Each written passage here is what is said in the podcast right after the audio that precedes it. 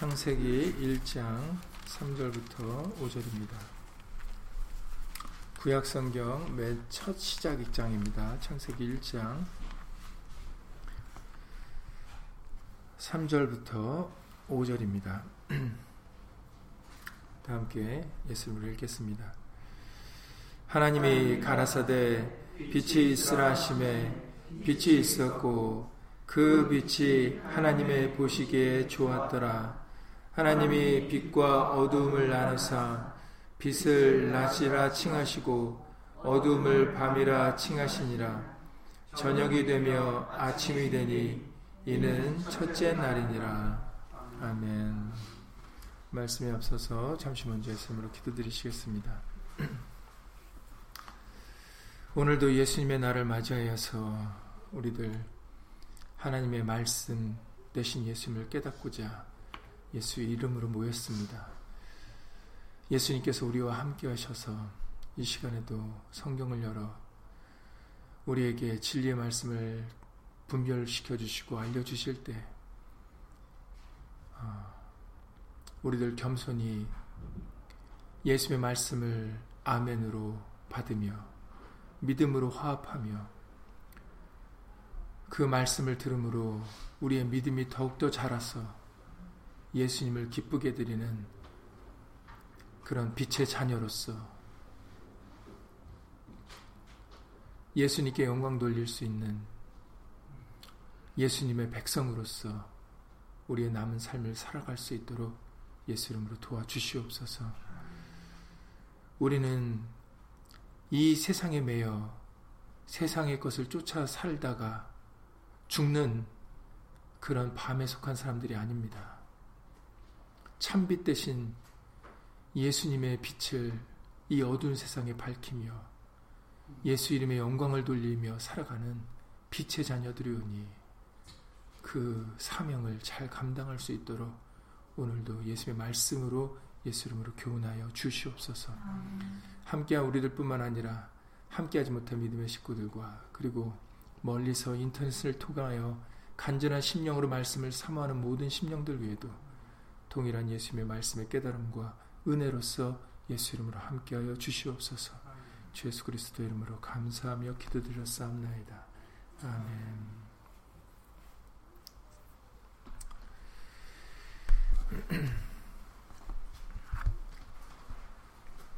오늘 읽으신 이 창세기 1장의 3절부터 5절 말씀은 어, 거기 내용에서도 밝히시는 바와 같이 바로 태초에 하나님이 천지를 창조하실 때 그 첫째 날에 행하시는 일에 대하여 기록된 말씀입니다. 이미 여러 차례 말씀을 드렸던 대로 이 창세기 1장에는 반복되는 것이 두 가지가 있음을 우리에게 알려주셨죠. 예, 첫째 날부터 여섯째 날까지 하나님께서 창조하실 때 항상 첫 시작은 하나님이 가라사대라고 시작을 하고 있습니다. 그리고 마지막은 어, 그것을 그 하나님이 가라사대에 창조하시고 그리고 그 창조한 것을 보시고 하나님 보시기에 좋았더라. 이게 어, 창세기 1장에서 반복되는 내용입니다. 그래서 이것을 사도 요한이 요한복 1장에서 태초에 말씀이 계시니라. 말씀이고 하나님이시고 어, 이 모든 만물은 바로 그 말씀으로 지어졌다라는 것을 다시 한번 우리에게 확인시켜 주시고 있습니다. 이 세상은 하나님이 가라사대 하나님의 말씀으로 지어졌습니다. 여러분들이 그것이 여러분들에게 믿어지셔야 돼요. 그러니까는 모든 것은 말씀으로 만들어졌고 말씀으로 되어지는 겁니다. 그러니까 우리가 이 말씀을 주목하는 거예요. 말씀을 자꾸 읽고 듣고 하려고 하는 이유가 세상은 세상의 법도로 돌아가는 게 아닙니다. 사람들에 의해서 돌아가는 게 아니에요. 이것이 여러분들이 믿어지셔야 돼요. 세상의 공부로 이 세상에 우리는 태어나서부터 이 학교 공부나 이 사람들의 가르침 속에서 우리가 어릴 때부터 자라왔기 때문에 우리가 잘못된 습관을 가지고 있고 잘못된 인식과 잘못된 생각을 가지고 있습니다. 사람의 생각으로 살아가는 것이 아니에요. 사람의 의견이나 판단으로 살아가는 게 아닙니다. 돈으로 이 세상 사람들이 돈으로 사는 세상을 만들었지만 실상은 돈으로 사는 세상이 아니에요. 그런데 우리는 돈 없으면 죽고 돈 있으면 산다라고 잘못 인식하고 살아요. 절대 그렇지 않습니다. 그래서 예수님이 말씀하시잖아요. 공중에 나는 새를 봐라. 공중에 나는 새가 돈으로 삽니까, 여러분? 들에 핀 백합화가 돈으로 핍니까? 그렇지 않잖아요. 우리는 큰 착각 속에서 살고 있는 겁니다. 미혹을 받았어요. 그럴 수밖에 없는 것이 예뱀, 온 천하를 꿰는 그 마귀라고도 하고 하는 사단이라고 하는 자가 조금 전에 말씀드렸던 대로 유한계시록 13장에는 보시면 온 천하를 꿰는 자예요, 이는. 한두 사람 꿰는 게 아닙니다. 온 천하가 꿰임을 받는 대상이에요. 그러니까는 여러분들 말씀으로 우리가 정신을 똑바로 차리지 않으면 우리는 마지막 때 다 넘어갑니다. 나는 안 넘어갈 거라고 장담할 수 있는 사람은 없어요. 그러니까 여러분 어, 말씀 속에서 하나님의 뜻이 무엇인지 올바르게 분별하여 우리는 그 말씀을 믿고 말씀을 따라 살아가는 것이 그것이 겸손이고 그것이 우리가 사는 길입니다. 그것이 우리의 구원이고 그것이 우리의 생명이라고 말씀하셨어요. 예수님 말씀하셨잖아요. 요한복음 14장 6절에 내가 곧 길이요 진리요 생명이니 나로 말미암지 않고는 아버지께로 올 자가 없느니라.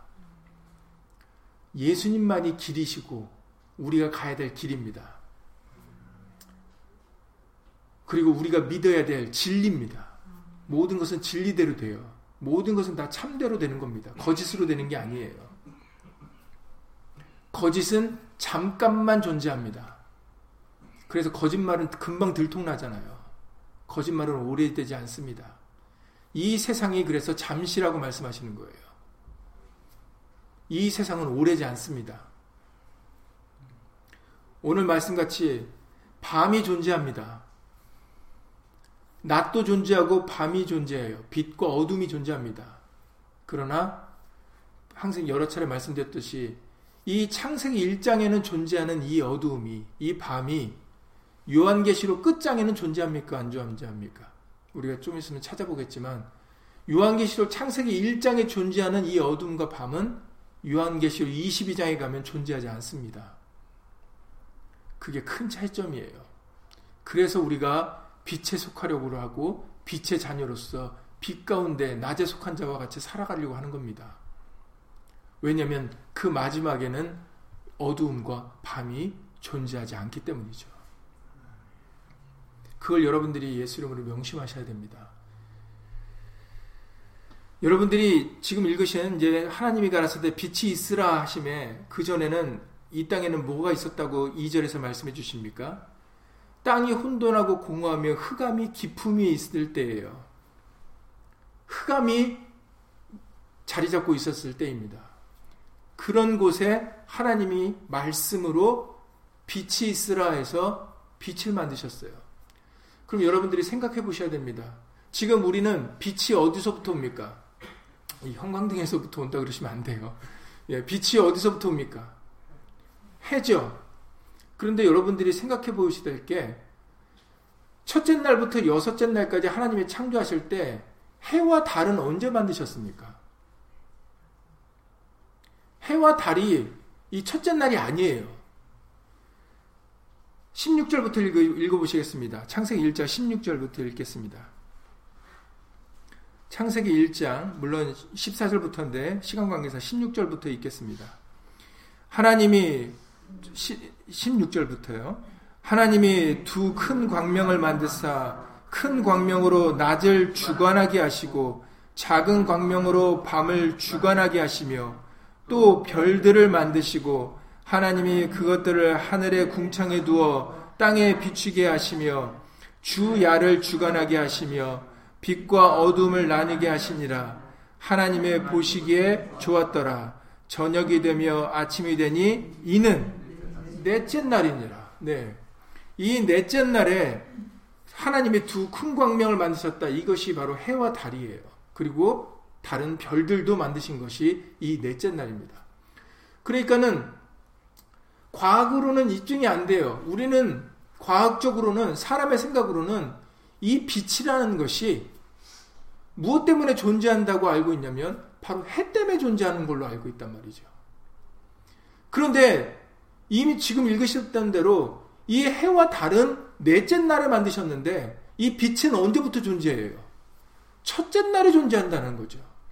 그럼 이 빛은 어디서 오는 겁니까? 해와 달은 넷째 날에 만드셨는데 첫째 날에 이미 빛이 존재한다는 거죠. 이 빛이 어떻게 존재할 수 있느냐 이, 이 말입니다. 해가 다 해와 달이 없는데.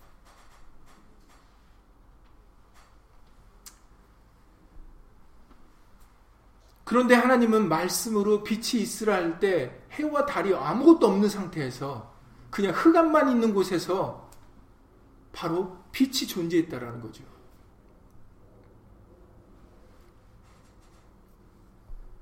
말씀이 곧 빛이 되심을 우리에게 알려주고 계시는 겁니다.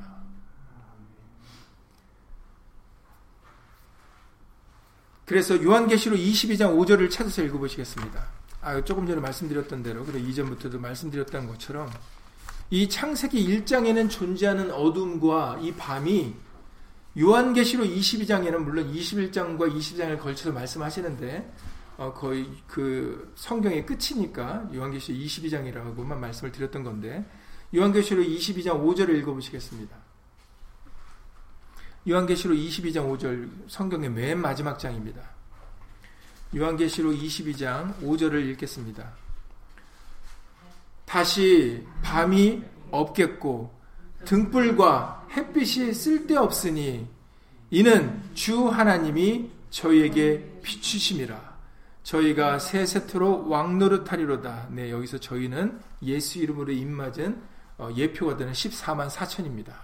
그러나 시 14만 4천 수만 구원받는다라고 말씀을 드리지 않으셨 말씀을 그 드리는 것이 아닙니다. 그들은 예표인 거예요. 항상 구약에서의 성경에 기록된 인물들이 예표이듯이 그들이 예표로서 이런 사람이 구원받는다라고 알려주면서 우리도 그런 사람이 되도록 만들어 주시는 거예요. 그러니까는 14만 4천만 구원받고 천국 간다라고 얘기하는 것은 그것은 성경의 진리가 아닙니다. 그들은 예표인 거예요. 중요한 것은 저와 여러분들이 이마에 예수 이름이 인쳐져서 바로 이들과 같이 최후의 승자로서 살아가는 그 어, 것이 중요한 겁니다. 어찌되었든 오늘 말씀의 핵심은 다시 밤이 없겠고 보세요. 창세기 1장에는 빛과 어둠을 통해 낮과 밤을 나누셨는데 그런데 그때 존재했던 그 어둠, 그 밤이 5절에서 말씀하시기를 이제는 다시는 밤이 없겠다 이렇게 말씀하신다는 거죠. 그래서 왜 다시 밤이 없을까 했더니 그리고 밤만 없는 게 아니라 우리가 지금 밝히고 있는 이런 등불이나 햇빛도 쓸데없대요. 아니 도대체 빛이라는 것은 해와 이런 등불로서 빛이 오는 것으로 우리는 알고 있는데 여기서도 그게 쓸데가 없다는 거예요. 그런데도 밤이 없대요. 등불도 없고 햇빛도 없는데 밤이 없대요. 원래는 우리가 알고 있기는 등불도 없고 햇빛도 없으면 어떻게 돼요? 온 세상이 깜깜해지죠. 정전 한번 밤에 정전 한번 놔보세요. 칠흑같이 어두워지잖아요. 보이지 않습니다. 그러니까 내 집에서 다니는 내가 그렇게 다, 그토록 다니는 집에서도 더듬더듬 하면서 다녀야 돼요. 안 보이니까.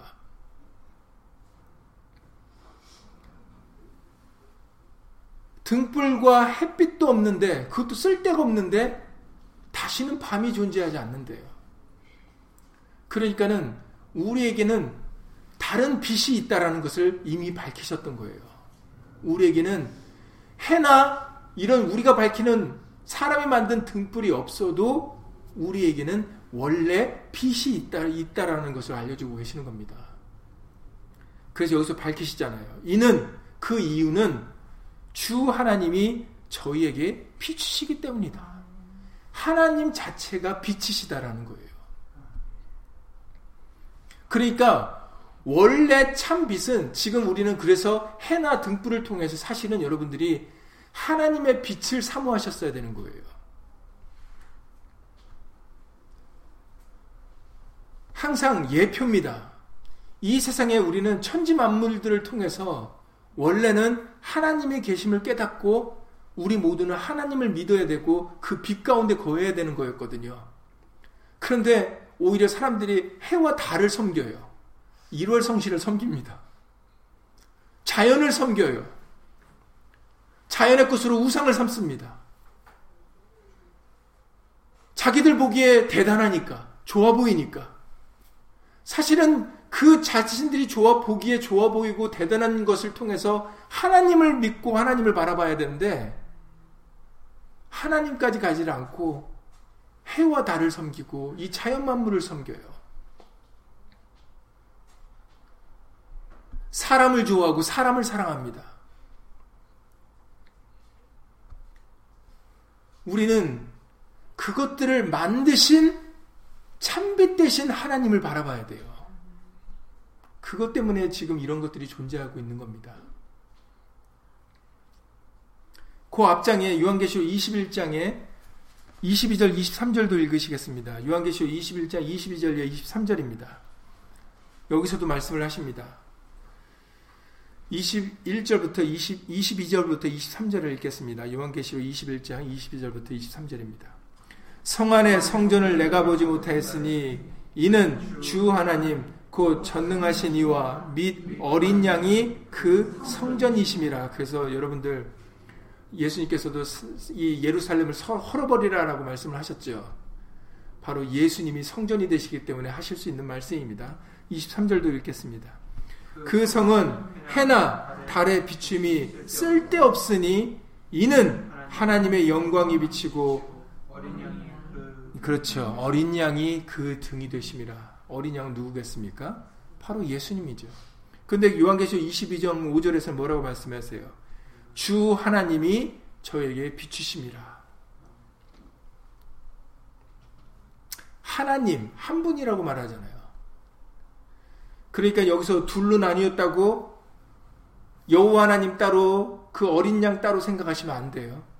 요한계시록 14장 1절에서 14만 4천 수를 설명하실 때 그들을 그들이 누구인지를 분별시키실 때 그들의 이마에 아버지의 이름과 어린 양의 이름을 쓴 것이 있더라 했을 때 두 이름이 아니라고 여러 차례 말씀을 드렸었습니다.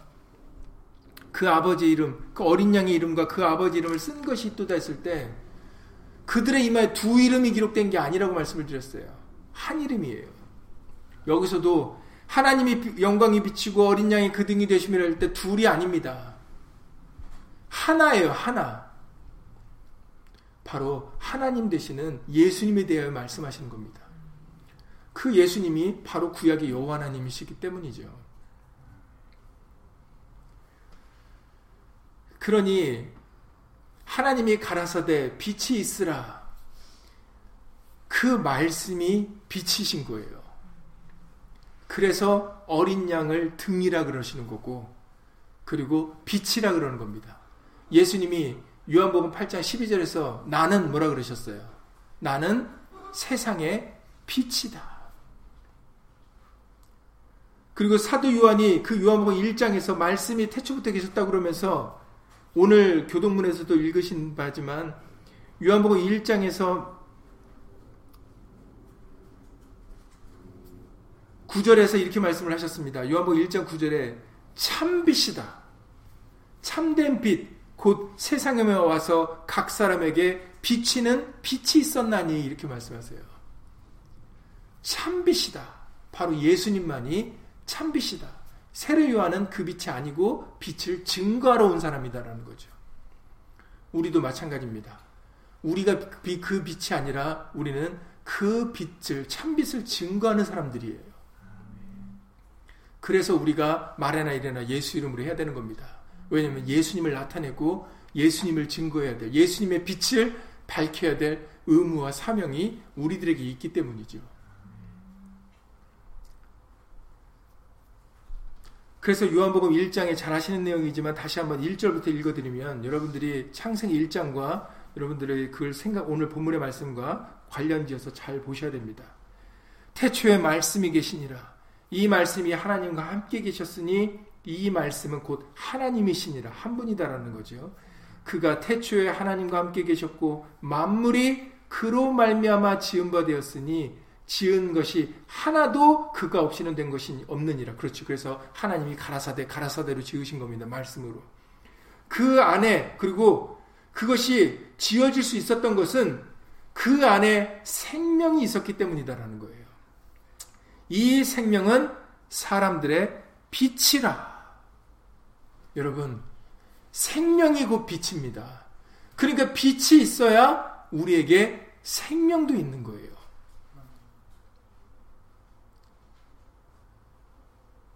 그런데 문제는 뭐냐면 빛이 어둠에 비추되 어둠이 깨닫지 못하더라가 이제 이거 이것이 문제점이다라는 거죠. 그 참빛이 우리의 생명의 빛인데 그래서 요한복음 8장 12절에서는 그 빛을 생명의 빛이다 이렇게 말씀을 하셨던 거예요. 예수께서 또 일러 가라사대 나는 세상의 빛이니 나를 따르는 자는 어둠에 다니지 아니하고 생명의 빛을 얻으리라 이렇게 말씀하셨어요. 그러니까 그 빛은 밝게만 빛나는 빛, 빛만 역할이 아니고 우리는 빛의 역할이 밝게만 해주는 거라고 생각을 하잖아요. 그건 이 세상 등불이 그러기 때문에 그러고 다른 빛의 역할이 그러기 때문에 그래요. 우리는 그렇게 인식하고 있습니다. 그러나 참 빛은 그 해와 이 등불이 존재하기도 이전에 있었던 그 첫째 말에 만드셨던 그 빛은 그 말씀의 빛은 그냥 밝게 비추는 빛만 있는 것이 아니라 바로 생명이 있다라고 알려주고 계시는 거예요. 그래서 영원토록 영생하는 그 천국에는 어둠이 존재하지 않고 빛만 존재한다라는 이유가 그 때문입니다. 그 어둠이 존재하지 않고 빛만 존재하니까 영원한 생명이 존재할 수 있는 거예요. 그 빛이 생명의 빛이기 때문입니다. 그리고 그 빛은 바로 예수 그리스도 하나님의 말씀이십니다. 이 말씀은 굉장히 중요한 거예요, 여러분. 그런데 우리는 그 여태까지 그걸 알지 못했고 믿지 못해가지고 이 말씀을 등한히 여기면서도 우리는 예수를 믿는다고 생각을 했고 신앙생활을 한다고 생각을 했어요. 말씀을 모르는데도.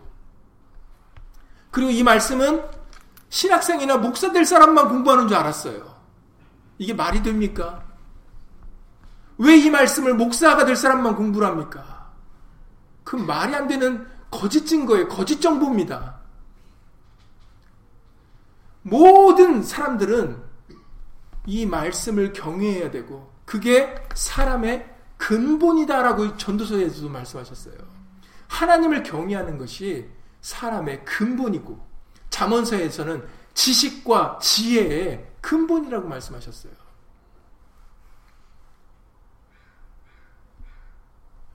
신학교 가는 사람만 성경 공부하는 게 아닙니다. 목사 될 사람만 성경 보는 게 아니에요. 이 말씀은 빛이고 생명이기 때문에 우리 모두가 다 이 말씀을 경외하고 이 말씀을 사모하고 사랑해야 하셔야 되는 겁니다. 그래서 예수님을 사랑하는 것은 사진 속에서 나오는 잘생기신 그분을 바로 생각하는 게 아니에요. 그분을 사랑하는 거 하는 게 아닙니다. 여러분들이 복음성가 부르면서 뜨거운 눈물 흘면서 마음이 짱 하면서 예수님 사랑해요 하는 게 아니에요. 정말로 그 사랑하고는 예수님을 사랑하고자 원하신다면 여러분들이 말씀을 사랑하셔야 됩니다. 그게 예수님을 사랑하는 거예요. 왜냐하면 예수님이 이 땅에 오신 것은 하나님의 말씀을 이루려고 오셨기 때문이고 그 본을 우리에게 친히 보여주셨기 때문입니다. 예수님은 한 말도 자기 말씀을 하신 적이 없으세요. 다 하나님 말씀을 하셨고 요한복 12장에서 기록되어 있습니다. 나는 자유로 말하지 않았다. 이 땅에서 예수님은 태어날 때부터 십자가에 달려 돌아가실 때까지 그리고 그 돌아가심이 끝나는 것이 아니라 사흘 만에 부활하시고 승천하시는 그 모든 것들이 다 하나님의 말씀을 이루셨고 우리에게 그것을 보여주신 거예요. 그래서 말씀이 너무나도 중요한 겁니다. 그 어떤 것보다도 보배롭고 귀하고 값진 것이 말씀이에요. 왜냐하면 여러분 생명보다 귀한 것이 어디 있습니까? 그러니까 여러분들이 우리가 그런 걸 만나면 안 되겠지만 강도나 내 나를 해하려고 하는 사람들이 존재하게 됐을 때 우리가 하는 취하는 행동이 뭐예요? 당신 원하는 게 뭐야? 내가 다 줄게. 다 가져가. 왜냐면 평상시에는 돈이 중요한 줄 알고 돈 찾으러 다녔는데 막상 내 생명이 끊어지려고 하는 순간을 보니까 돈보다 생명이더라는 거예요. 아, 부자가 나이 들어서 죽을 때가 가까워 보세요. 그토록 돈을 사랑하고 돈을 위하면서 살지만 죽을 때가 가까울 때 무슨 생각해요?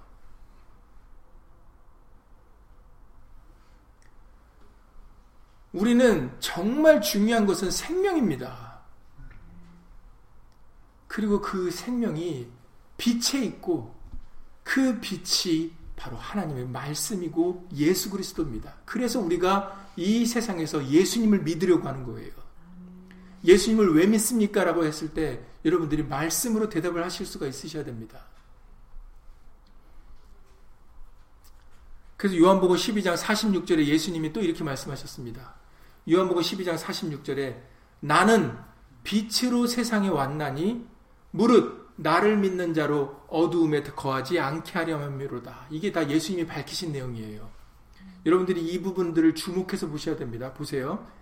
나는 빛으로 세상에 왔나니 했을 때, 왜 빛으로 오셨을까? 빛이시기 때문에 빛으로 오실 수밖에 없는데, 그런데 그 빛으로 오신 설명을 하시기를, 나를 믿는 자로 어두움에 거하지 않게 하려 함이라 라고 그 이유를 분명하게 설명하셨어요. 그러니까 지금 오늘 첫째 날에 빛과 어둠을 나누셨잖아요. 빛과 어둠을 나누는데 하나님이 빛을 만드신 이유, 창조하신 이유, 말씀이 예수님이 빛으로 오신 이유, 나는 빛으로 세상에 왔나니 했을 때 그 빛이 참빛이 세상에 존재하는 이유는 빛과 어둠이 나눠지는 사이에서 우리로 하여금 어디에 거하게 하시려고요? 빛에 거하게 하시려고. 어둠이 아니라 빛에 거하게 하시려고 빛이 주어지게 된 거예요. 빛으로 오신 겁니다. 빛을 밝히신 거예요. 여러분들이 이 대목을 주목해서 보셔야 됩니다. 빛과 어둠이 나눠지는 때에 빛에 거하게 하시려고 예수님이 빛의 빛으로 오셨다라는 거예요. 빛이 존재하게 된 겁니다.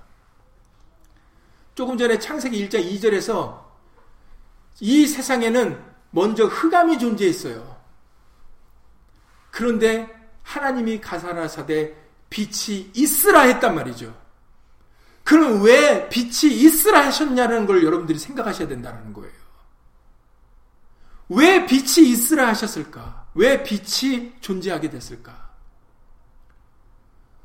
우리로 어둠이 아닌 빛에 거하게 하려고 빛이 있으라 했는데, 그런데 사람들이 어떻게 행동했어요? 빛이 왔는데 어둠을 더 사랑하여 어둠에서 빛으로 오질 않더라는 거예요. 이것이 요한복음 3장의 말씀입니다. 빛과 어둠을 나누셨는데 빛과 어둠을 나누시면은 빛으로 와야 되는데 빛이 생명이고 빛이 좋으니까. 그런데 빛과 어둠이 나눠졌는데 빛으로 오질 않더라는 거예요. 저 여러분들은 어떻게 되겠습니까?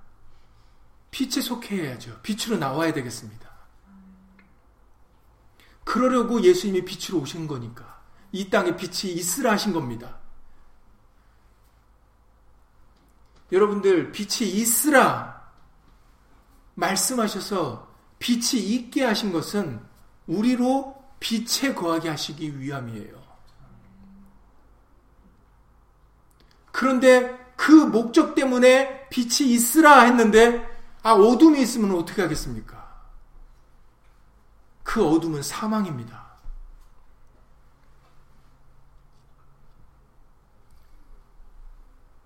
그래서 우리에게 사도 바울이 보낸 편지들을 통해서 너희는 어둠에 거할 사람들이 아니다 라고 말씀을 하시는 거예요. 너희는 다 빛의 아들이요 낮의 아들이라. 대선로니가 전서 5장 1절부터 쭉 8절까지 말씀입니다. 대선로니가 전서 5장 1절 이하 쭉 8절인데 특별히 4절부터 보시면은 형제들아 그러니까 형제로서 생각하니까는 이렇게 말씀을 해 주시는 거예요. 물론 사도 바울이 편지를 보내는 거지만 이것은 예수님이 우리에게 편지를 보내시는 거죠. 우리에게 전달하시는 내용이십니다. 하나님의 말씀이십니다. 형제들아, 너희는 어두움에 있지 아니하며 너희는 원래 어둠에 있는 존재들이 아니다. 빛과 어둠이 있지만 그러나 너희는 어둠에 있는 존재들이 아니다라는 거예요. 그날이 도적같이 너에게 임하지 못하리니 너희는 다 너희는 보세요 다예요 다 너희는 다 빛의 아들이요 낮의 아들이라 우리가 밤이나 어둠에 속하지 아니하나니 그러므로 우리는 다른 이들과 같이 자지 말고 오직 깨어 근신할지라 이렇게 말씀하시는 거예요. 우리는 여태까지 어린아이 같이 어린아이는요 뭐 하지 마. 왜 우리 어린아이들한테는 왜 어른들이, 부모들이 하지 말라는 소리를 왜 많이 할까요? 여러분들 생각해 보세요.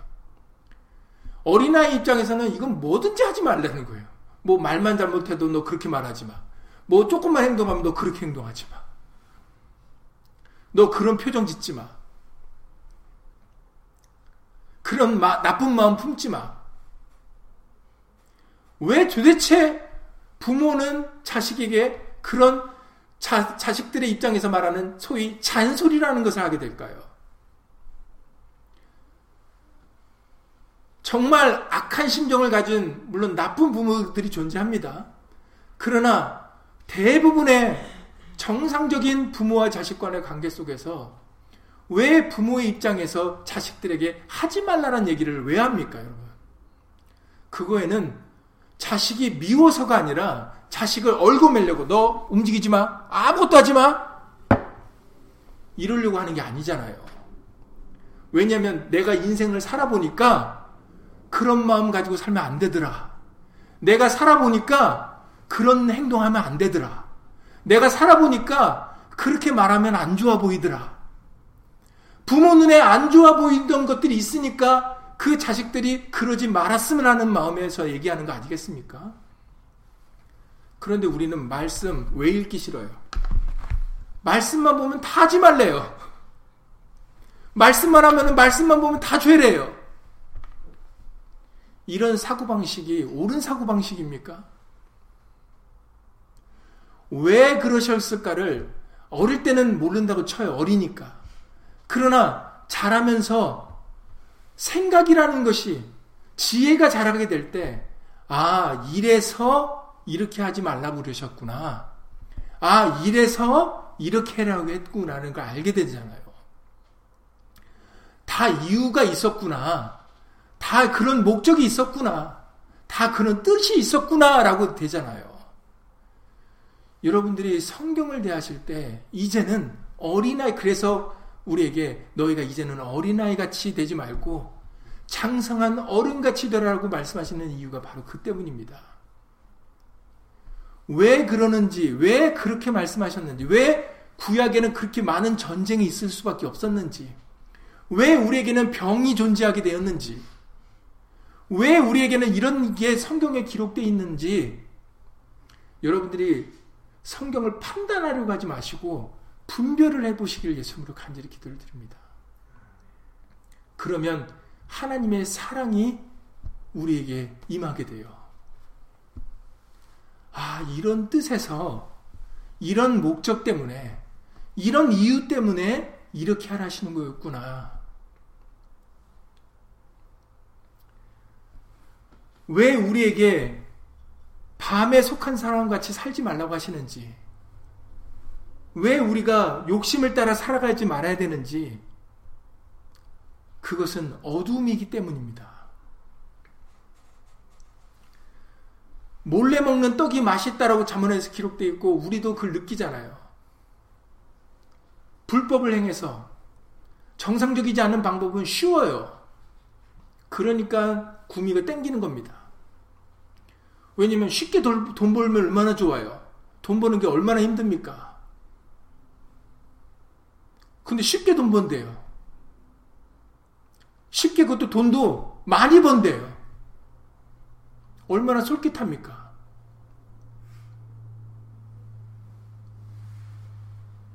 그런데 그런 불의가 정상적이지 않는 방법들은 오래 가지는 않을 뿐더러 그리고 그것은 우리에게 유익이 되지 못한다라는 거예요. 그는 밤에 속한 어둠에 속한 사람들이라 하는 거라는 겁니다.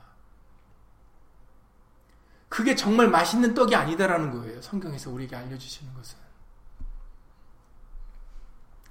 여러분들 마음대로 살아가는 게 좋은 게 아니다라는 거예요. 예수님의 말씀의 테두리 안에 빛 가운데 살 때가 정말로 우리가 행복한 삶인 거지. 그 빛을 벗어나는 순간부터는 우리는 가지가 포도나무에서 떨어진 것 같이 곧 시들어 말라버리는 것이 우리의 모습이라고 말씀을 해주세요. 근데 우리가 안 믿어요. 그거를. 말씀대로 사는 걸 오히려 답답하게 여깁니다. 탕자와 같이. 어, 나도 이제 컸으니까 나 이제 독립할게요. 나 그냥 나가서 살게요. 그 나가서 살았던 그 탕자가 어떻게 살았습니까? 그런데도 아유 저는 탕자하고 달라요. 이렇게 얘기를 이렇게 생각을 해요. 그래서 예수님께서도 유대인들에게 책망하셨죠.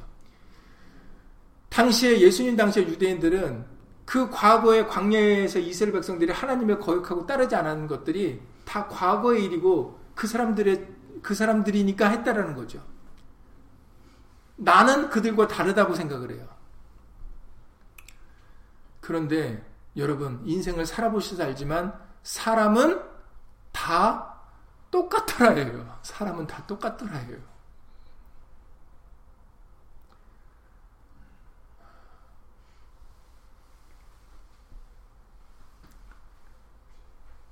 그래서 예수님이 우리 보러 아무나 판단하지 말라 하셨던 이유도 우리도 죄인이기 때문이라고 예수님이 성경에서도 말씀을 하시는 겁니다. 우리는 다른 사람 보러 죄인이고 너 잘못했어요 그 얘기하지만 그러면 나는 죄가 죄인이 아닙니까? 나는 잘못을 안 해요? 나는 실수를 안 합니까? 본인을 생각 못하는 사람들이 남 얘기를 많이 하는 겁니다. 본인을 알게 되면은 다른 사람한테 함부로 얘기를 못 해요. 본인을 모르니까 다른 사람들한테 함부로 얘기를 하는 겁니다.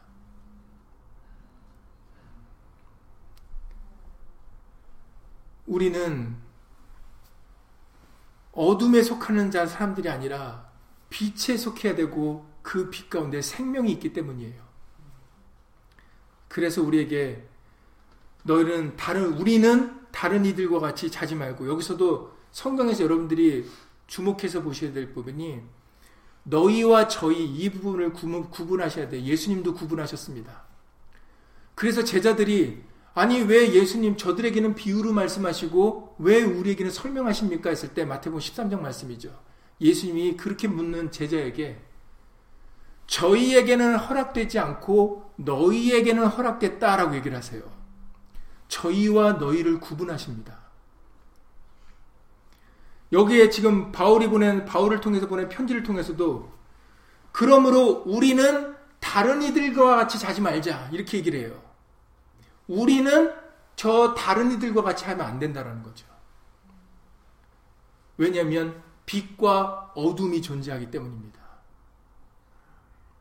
그러니까 우리는 빛에 속하는 사람들이 되기 때문에 저 어둠에 속한 사람들과는 구분이 돼야 된다는 거예요. 구분이 되라고 한다고 무시하고 깔보라는 게 아니에요. 그 어둠이 안 좋다라는 것을 인식해야 된다는 겁니다. 그 어둠이 좋은 것이 아니다라는 것을 우리가 분별해서 우리가 빛에 거하는 심령들이 되셔야 돼요. 그래서 자는 자들은 밤에 자고 취하는 자들은 밤에 취하되 우리는 낮에 속하였으니 근신하여 믿음과 사랑의 흉배를 붙이고 구원의 소망의 투구를 쓰자 라고 얘기를 합니다. 권면하시는 거죠. 우리는 어둠에 속한 사람들이 아니니까 다른 사람들이 다 취하고 세상의 것에 빠져서 산다 할지라도 우리는 믿음으로 사랑으로 구원의 소망을 가지고 살아가야 된다는 거죠. 믿음과 소망과 사랑에 대해서 말씀하시는 겁니다. 여러분들 고린도전서 13장에서 믿음과 소망, 사랑이 뭐라고요? 사람에게 있어야 되는 거라고 그러셨어요. 믿음과 소망과 사랑은 사람에게 있어야 되는 거고 그 중에 제일은 사랑이다라고 말씀하시는 겁니다. 그리고 여러분 이제 시간이 다 됐기 때문에 결론의 말씀을 맺겠습니다. 예수님이 언제 오셨습니까? 예수님이 언제 오셨습니까? 이것은 시기와 때를 말씀 질문을 드리 시기와 때가 언제냐라고 해서 시기와 때를 질문을 드린 게 아니라 그 환경이 어느 때냐를 말씀 질문을 드리는 거예요. 빛이 세상에 오셨을 때가 어느 때냐예요. 마태복음 4장에서 기록되어 있기를 이사의 선지자의 예언의 말씀이셨고 그 예수님이 그 이사의 선지자가 예언했던 이사의 9장에서 예언했던 그 말씀을 다시 끄집어서 얘기하십니다. 그 내용이 마태복음 4장 14절 이하 16절에 기록되어 있는데 마태복음 4장 14절에 이래서 이는 선지자 이사야로 하신 말씀을 이루려 하심이라 말씀을 이루려고 하신 이것도 하셨다라고 말씀하시는 거죠. 그러면서 15절에 어떤 말씀을 이루려 하심인가라고 설명을 하시는데 스불론 땅과 납달리 땅과 요단강 저편 해변길과 이방의 갈릴리여 흑암에 앉은 백성이 큰 빛을 보았고 사망의 땅과 그늘에 앉은 자들에게 빛이 빛이었도다 하였느니라. 이 이사야 선지자의 글이 지금 이루어졌다라는 거예요. 이사야 선지자가 무슨 예언을 했냐면 흑암에 앉은 백성들이 큰 빛을 볼 것이고 사망의 땅과 그늘에 앉은 자들에게 빛이 비쳤다라는 거예요. 이걸 이 빛이 누구라고요? 예수님이잖아요. 그러니까 예수님이 오셨을 때 그 당시에 그 상황은 어떤 상황이라는 겁니까? 흑암이라는 때예요. 어둠의 때라는 겁니다. 창세기 1장에 지금 읽으셨잖아요. 빛이 있으라 할 때가 어느 때예요? 지금 흑암이 땅을 덮을 때예요. 덮었을 때예요. 그때 빛이 있으라 해서 빛이 존재하게 되는 겁니다. 왜냐하면 빛이라는 것이 밝히게 될 때는 무엇이 때 무엇이 필요해요? 어둠이 있기 때문에 빛이 필요한 거거든요. 어둠과 어둠을 나누려면 어둠을 물리치려면 어둠을 몰아내려면 뭐가 있어야 돼요? 빛이 있어야 되는 거예요. 그러니까는 빛이 비추는 때는 흑암의 때라는 거죠. 예수님이 오셨을 때 이 땅에 또 다시 어둠이 임했을 때 그래서 이것을 이사에서도 여러분들 알죠. 일어나라, 빛을 발하라. 뭐라고 말해요? 어둠이 만민을 가리고, 캄캄함이 만민을, 어둠이 땅을 덮고, 캄캄함이 만민을 가리웠다. 이렇게 얘기를 하셨어요. 그럼 예수님이 처음에 오셨을 때도 그랬는데, 두 번째 오실 때는 어떨까요? 두 번째 올 때도 어떤 때 오세요? 날짜와 시기를 말씀을 드리는 게 아닙니다. 마찬가지로. 예수님이 비유로 말씀하실 때 열처녀의 비유를 말씀하셨어요. 열처녀의 비유를 여러분들 잘 알고 계시죠? 마태복 25장 1절 이하의 말씀인데 그 열처녀의 비유 중에 마태복 25장 1절부터 10절까지 말씀인데 6절에서 신랑이 오시는 시점을 말씀하세요. 그 앞에는 24장에는 그날과 그 시는 아버지만 아시니라 말씀하셔서 그날과 그 시는 우리가 알 권리가 우리에게 있지 않다라는 걸 말씀하셨어요.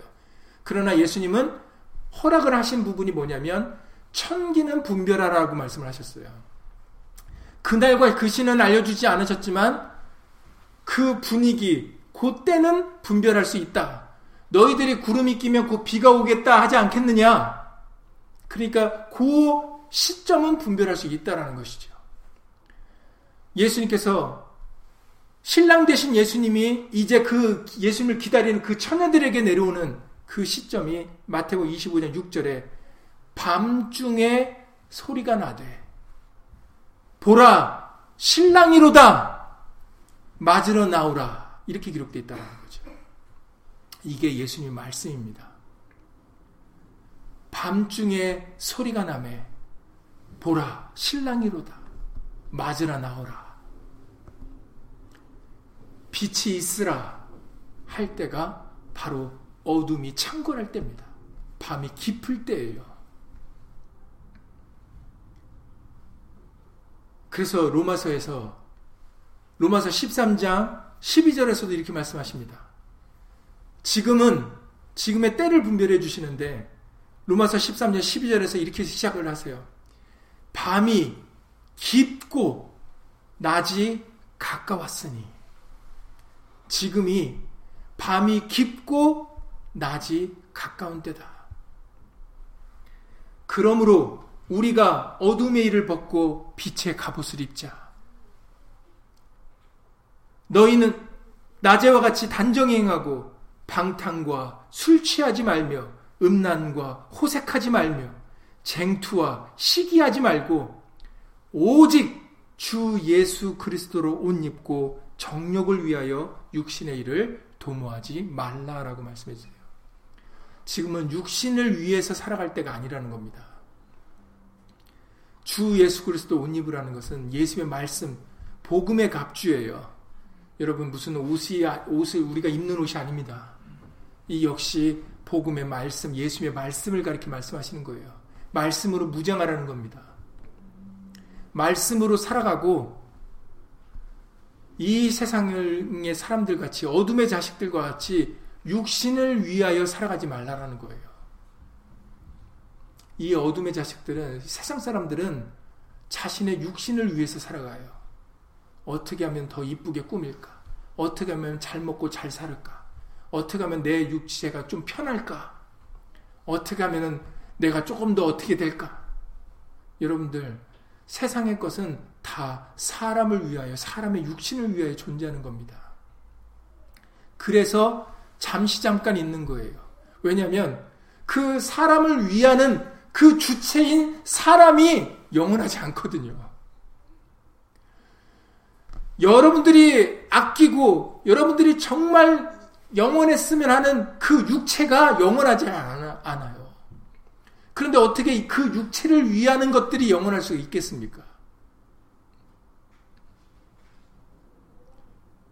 말씀만이 영원합니다. 그래서 이것을 베드로전서 1장 23절과 25절에서 베드를 통해서 다시 한번 말씀해 주셨잖아요. 우리가 썩진 썩지 않는 것은 썩어질 씨로 된 것이 아니라 썩지 아니할 씨로 됐고 항상 살아있는 하나님의 말씀으로 되었다 그러잖아요. 그러면서 모든 육체는 풀과 같아서 시들고 말라버리고 모든 영광은 다 말라버리지만 그러나 세세토록 있는 것은 뭐라고요? 말씀, 곧 복음이다라고 말씀을 하십니다. 증거하셨어요. 빛만 남아요. 오늘 요한계시록 20장에 눈을 여러분들 읽으셨잖아요. 다시 뭐가 없어요?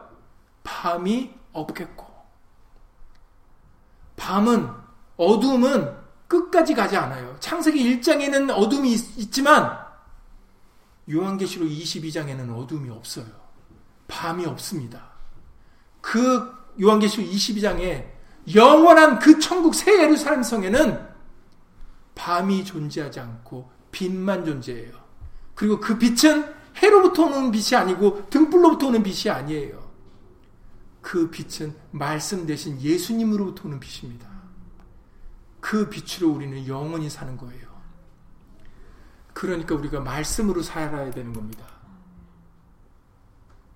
빛으로 살아야, 빛으로 나와야 우리도 그빛 가운, 빛과 함께 영원히 살 수 있는 거예요. 예수님이 말씀하셨습니다. 나는 빛으로 세상에 왔나니 물은 나를 믿는 자로 어둠에 거하지 않게 하랍니다. 예수님이 두 번째 오실 때도 바로 밤중에 소리가 있어. 밤이 깊었으니 이제 낮이 가까이 왔다. 이거는 진리 아닙니까? 변할 수 없는 진리가 밤이 깊으면 낮이 오는 거예요.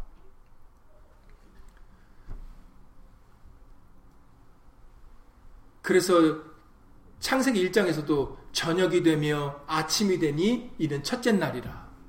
저녁이 되며 아침이 되니 이는 둘째 날이라. 이렇게도 말씀을 하시는 겁니다.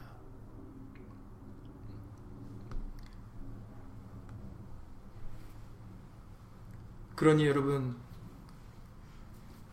예수님께서 이제 마지막으로 요한복음 12장 35절 이하 36절에서 이렇게 말씀하십니다. 요한복음 12장 35절 이하 36절에 예수께서 가라사대 아직 잠시 동안 빛이 너희 중에 있으니 빛이 있을 동안에 다녀 어둠에 붙잡히지 않게 하라. 어둠에 다니는 자는 그 가는 바를 알지 못하느니라. 그래서 어둠은 어둠이 깜깜한 어둠이 아니라 분별하지 못하는 게 어둠이다라는 것을 우리가 이기만 예수님 말씀으로 깨닫는 겁니다. 말씀을 모르는 게 어둠인 거예요. 말씀 없이 살아가는 게 흑암입니다. 진짜로 깜깜해서가 아니에요. 우리 눈에 깜깜한 게 어둠이 아닙니다. 성경에서 흑암이다 밤이다에서의 근본은 하나님의 말씀과 따로 가는 것이 따로 구하는 것이 어둠이에요. 그런데 예수님이 이렇게 말씀하십니다. 너희에게 아직 빛이 있을 동안에 빛을 믿으라. 그리하면 빛의 아들이 되리라. 라고 말씀하셨어요. 여러분들, 이 말씀을 믿을 수 있을 때 말씀을 믿으셔야 돼요. 말씀을 기뻐하시고 말씀과 동행하셔야 됩니다. 그것이 우리가 사는 길이기 때문이에요. 그가 그것이 우리의 구원이고 우리의 생명이며 그리고 우리의 위로가 되고 우리의 평안이 됩니다. 수고하고 무거운 짐진 자들아 다 어디로 오라고요? 내게로 오라. 내가 너를 쉬게 하리라. 얼마나 피곤한 세상입니까? 얼마나 힘든 세상입니까? 그런데 이 빛으로 오시면 그곳에 여러분 안식이 있습니다. 평안이 있어요. 그 영원한 안식에 거할 수 있는 저 여러분들이 되실 수 있기를 예수 이름으로 간절히 기도를 드립니다. 예수 이름으로 기도드리고 주님을 마치겠습니다. 예수께서 일러 가라사대 나는 세상의 빛이니 나를 따르는 자는 어두움에 다니지 아니하고 생명의 빛을 얻으리라. 아멘. 우리 가운데 다시 한번 생명의 빛을 비춰 주신 것을 주 예수 그리스도 이름으로 감사를 드립니다. 빛이 있으라 하지 않으셨다면 우리가 그 어둠을 어떻게 벗어날 수 있고 어둠을 물리칠 수가 있겠어, 있었겠습니까? 어둠이 어둠이 광연한 어둠이 창궐한 이 땅에 어둠이 덮은 이 세상에 하나님이 말씀으로 빛이 있으라 함에 빛이 존재할 수 있었습니다. 그리고 그 빛은 다른 빛이 아닌 생명의 빛이고 우리의 구원의 빛이십니다. 참빛을 우리에게 비춰주셨사오니 이제 우리는 그 참빛을 알아보게 하여 주시고 그 참빛이 얼마나 귀한지 얼마나 우리에게 소중한 것인지 우리 모두는 어둠에서 벗어나 그 빛 가운데로 거할 수 있도록 예수 이름으로 도와주시옵소서. 그 빛에는 은혜와 진리가 충만하다라고 말씀하셨습니다. 그곳에 하나님의 은혜와 사랑이 있습니다. 그곳에 참된 진리가 있습니다. 그곳에 우리의 참된 행복이 있습니다. 행복이 있고 참된 위로와 참된 평화가 안식이 그곳에 있습니다. 수고하고 무거운 짐진 우리들 이제로 예수님께로 돌아가 말씀으로 돌아가 탕자와 같이 아버지와 함께 있을 때가 가장 좋을 때가 좋은 곳이었다라고 뒤늦게라도 후회하고 깨달을 수 있도록 예수님을 도와주셔서 너희에게 아직 빛이 있을 동안에 빛을 믿으라 하신 말씀대로 우리가 아직 돌이킬 수 있는 이 순간에 우리들 어두움에서 벗어나 빛을 믿고 빛을 따라 그 빛 안에 거하는 그런 빛의 아들들이 될 수 있도록 예수 이름으로 도와주시옵소서. 우리에게는 말씀의 빛을 비춰주셔서 빛의 아들로 삼아 주셨사오니 이제 우리들 또한 나가서 빛을 선전하는 자들이 될 수 있도록 예수 이름으로 도와주시옵소서. 말에나 이래나 다 모든 것을 예수 이름의 영광을 위하여 예수 이름을 나타내고 증거하는 빛의 아들들이 되어서 다른 사람들 또한 어둠에 거하지 아니하고 이 생명의 빛으로 나올 수 있도록 예수님 세상의 빛의 역할을 우리 또한 감당할 수 있도록 예수 이름으로 도와 주시옵소서. 주 예수 그리스도 이름으로 감사하며 기도드렸사옵나이다. 아멘. 하늘에 계신 우리 아버지여 이름이 거룩히 여김을 받으시오며 나라 임하옵시며 뜻이 하늘에서 이룬 것 같이 땅에서도 이루어지이다. 오늘날 우리에게 일용할 양식을 주옵시고 우리가 우리에게 죄진 자를 사하여 준 것 같이 우리 죄를 사하여 주옵시고 우리를 시험에 들게 하지 마옵시고 다만 악에서 구하옵소서. 나라와 권세와 영광이 아버지께 영원히 싸움나이다. 아멘.